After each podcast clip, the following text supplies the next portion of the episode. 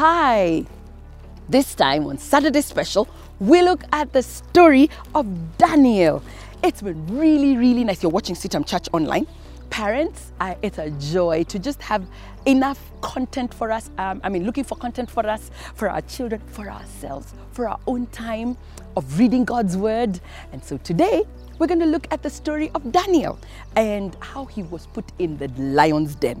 I want to read from the N I V version, Daniel chapter six, and as is my habit, I'm going to dramatize it. So if you've never watched it, sit tight. Please subscribe. Please comment. Directly inbox me. I pray that as you watch this and as you listen, that the children too can ask questions and you will let us know what they've asked. All right? Daniel chapter six from verse one.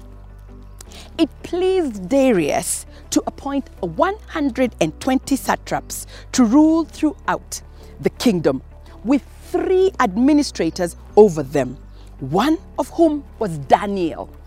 The satraps were made accountable to them so that the king might not suffer loss.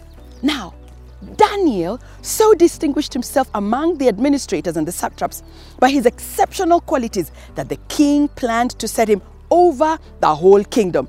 At this, the administrators and satraps tried to find ground for charges against Daniel in his conduct of government affairs, but they were unable to do so.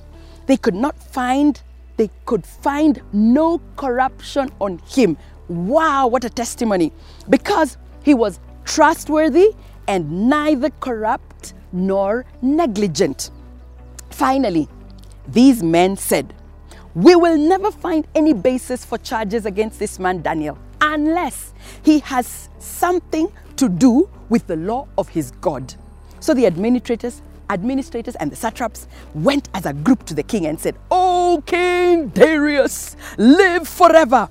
The royal administrators, prefects, satraps, advisors and governors have all agreed that the king should issue an edict and enforce the decree that anyone who prays to any god or man during the next thirty days, except you, to you, O king, shall be thrown into the lion's den. Now, O king, issue the decree and put it in writing so that it cannot be altered in accordance to the laws of the Medes and the Persians, which cannot be repealed." So King Darius put the decree in writing. Now, when Daniel learned that the decree had been published, he went home to his upstairs room where the windows opened toward Jerusalem. Three times a day, he got down on his knees and he prayed, giving thanks to God just as he had done before. Then these men went as a group and found Daniel praying and asking God for help. So they went to the king and they spoke about him, about his royal decree. "Did you not publish a decree that during the next thirty days, anyone who prays to any god or man except to you, O king, would be thrown into the lion's den?" The king answered, "The decree stands in accordance with the laws of the Medes and Persians, which cannot be repealed." Then the, they said to the king, "Daniel, who is one of the exiles from Judah, pays no attention to you, O king, or to the decree you put in writing. He still prays three times a day." When the king heard this, he was greatly distressed. He was determined to rescue Daniel and made every effort until sundown to save him. Then the men went as a group to the king and said, "Remember, O king, that according to the law of the Medes and Persians, no decree or edict that the king issues can be changed." So the king gave the order and they brought Daniel and threw him into the lion's den. And the king said to Daniel, "May your God, whom you serve continually, rescue you." A stone was brought and placed over the mouth of the den, and the king sealed it with his own signet ring with the rings of the nobles so that Daniel's situation might not be changed. Then the king returned to his palace and spent the night without eating and without any entertainment being brought to him. He could not sleep. At the first light of dawn, The king got up and hurried to the lion's den. When he came near the den, he called to, the, to Daniel in an anguished voice. This is the king. Daniel, servant of the living God, has your God whom you serve continually been able to rescue you from the lions? Daniel answered, O king, live forever. My God has sent an, and he sent angel, and my God sent his angel, and he shut the mouths of the lions. They have not hurt me, because I found I was found innocent in his sight. Nor have I ever done any wrong before you, O king. That king was overjoyed and gave orders to lift Daniel out of the den.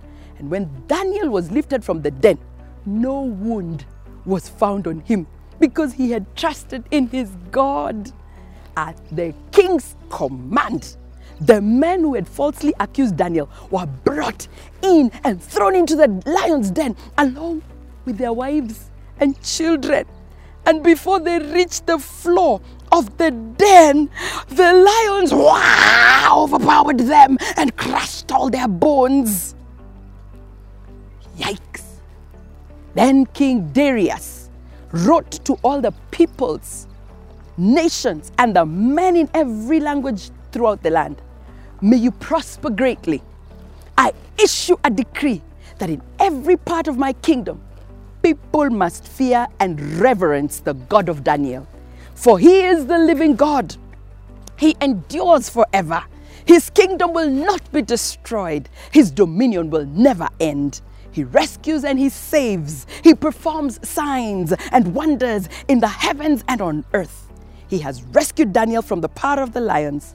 So Daniel prospered during the reign of Darius and the reign of Cyrus the Persian. What a story. Daniel in the lion's den. Wow, there's a little song I used to sing for little kids. So here's for you. This is for you little ones. Who's the king of the jungle? Wow. And you do like a lion. Who's the king of the sea? Who's the king of the universe? The jungle and of me, I tell you. J E S U S. Yes, he's the king over me. He's the king of the universe. The jungle and of me. Daniel, God saved, God sent his angel who shut the lion's mouth. He's an amazing God. You know what, children? You know what, mums and dads? Sometimes we find ourselves in situations where it feels like we're in the lion's den, like there's enemies around us, but God shuts the mouths of those situations that could kill us, that would cause us death. God is saying, hang in there. He loves you and I. He cares for us. The night will be over soon and we will celebrate what God is doing. So next time you feel really bad, remember there was somebody in our worst situation. There was Daniel in the lion's den. I can imagine, the, I don't think it was like one lion, two lion, three lion, four lion, five lions. Mm-mm. May have been many, but God caused all of them. Shut their mouths. Hmm. Wow. Have you ever thought of it this way? He had lions for his mattress. Ooh, like his pillow. That's nice. Like God can really cause you to rest in the middle of ugly situations. He is God and he loves you and I. And so mommy and daddy, auntie, uncle, grandma, grandpa, whoever you are, may God come through for you in that dark pit. Whatever the laws of the Medes and the Persians, they couldn't be altered. Whatever the situation is that cannot be altered, may God give you and I a season of just enjoying his presence and receiving his answers in due time.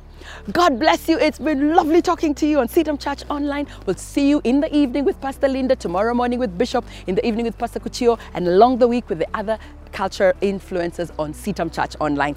See you next Saturday though on CITAM, on Saturday special on CITAM Church Online. Bye. Inbox, subscribe, talk to us.